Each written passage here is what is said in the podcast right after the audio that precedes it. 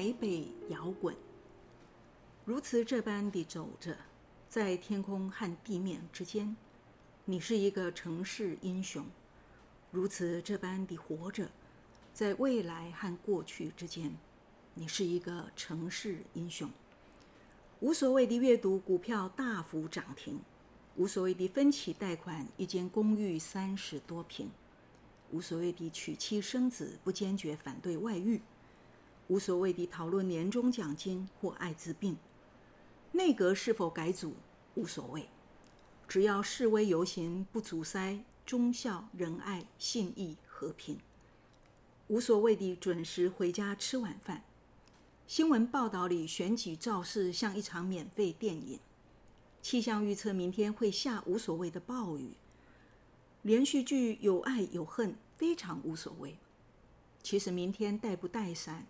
出门再决定，要不要去大陆投资无所谓。每年五月要报综合所得税，如此这般地走着，走累之后死在哪里无所谓。自从排名世界第十二贸易强国，首都台北早已展现撩人身姿，准备挤进国际舞台。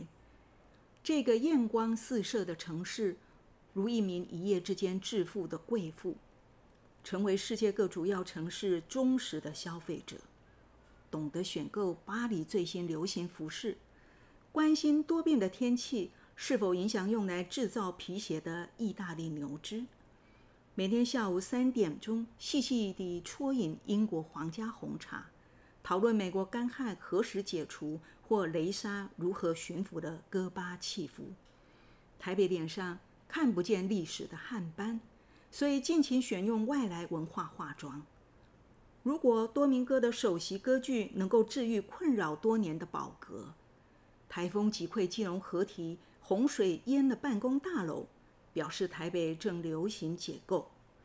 所以四线林荫大道上长出高丽菜，十块邀请盾牌共舞，证明农民也懂得后现代。解严之后，人人皆有发烧的本能，要求权力重新架构，并且在利益的顶货里分一杯羹。如果台北是一部庞大机器，谁能描述它要生产的是什么东西？当环球性的选美在掌声中圆满闭幕，而一场火爆冲突卸下立法院的匾额，谁能分析到底应该欢喜还是忧虑？最高明的丈量师能否计算多少平方公里的土地已成为殖民地？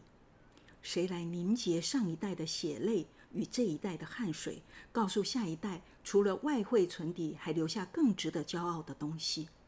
谁能预测完整的中国流的是长江还是淡水河？如果畅销作品等同于麦当劳汉堡能迅速解饿，谁前往焚化炉为夭折的灵魂默哀？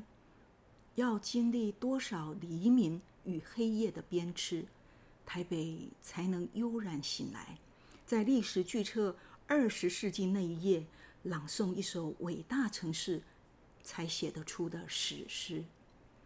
但是灯火与声色交织的夜已经悄悄降临，狂飙少年占领道路已证明存在，而胭脂女孩正沉醉于镭射舞台。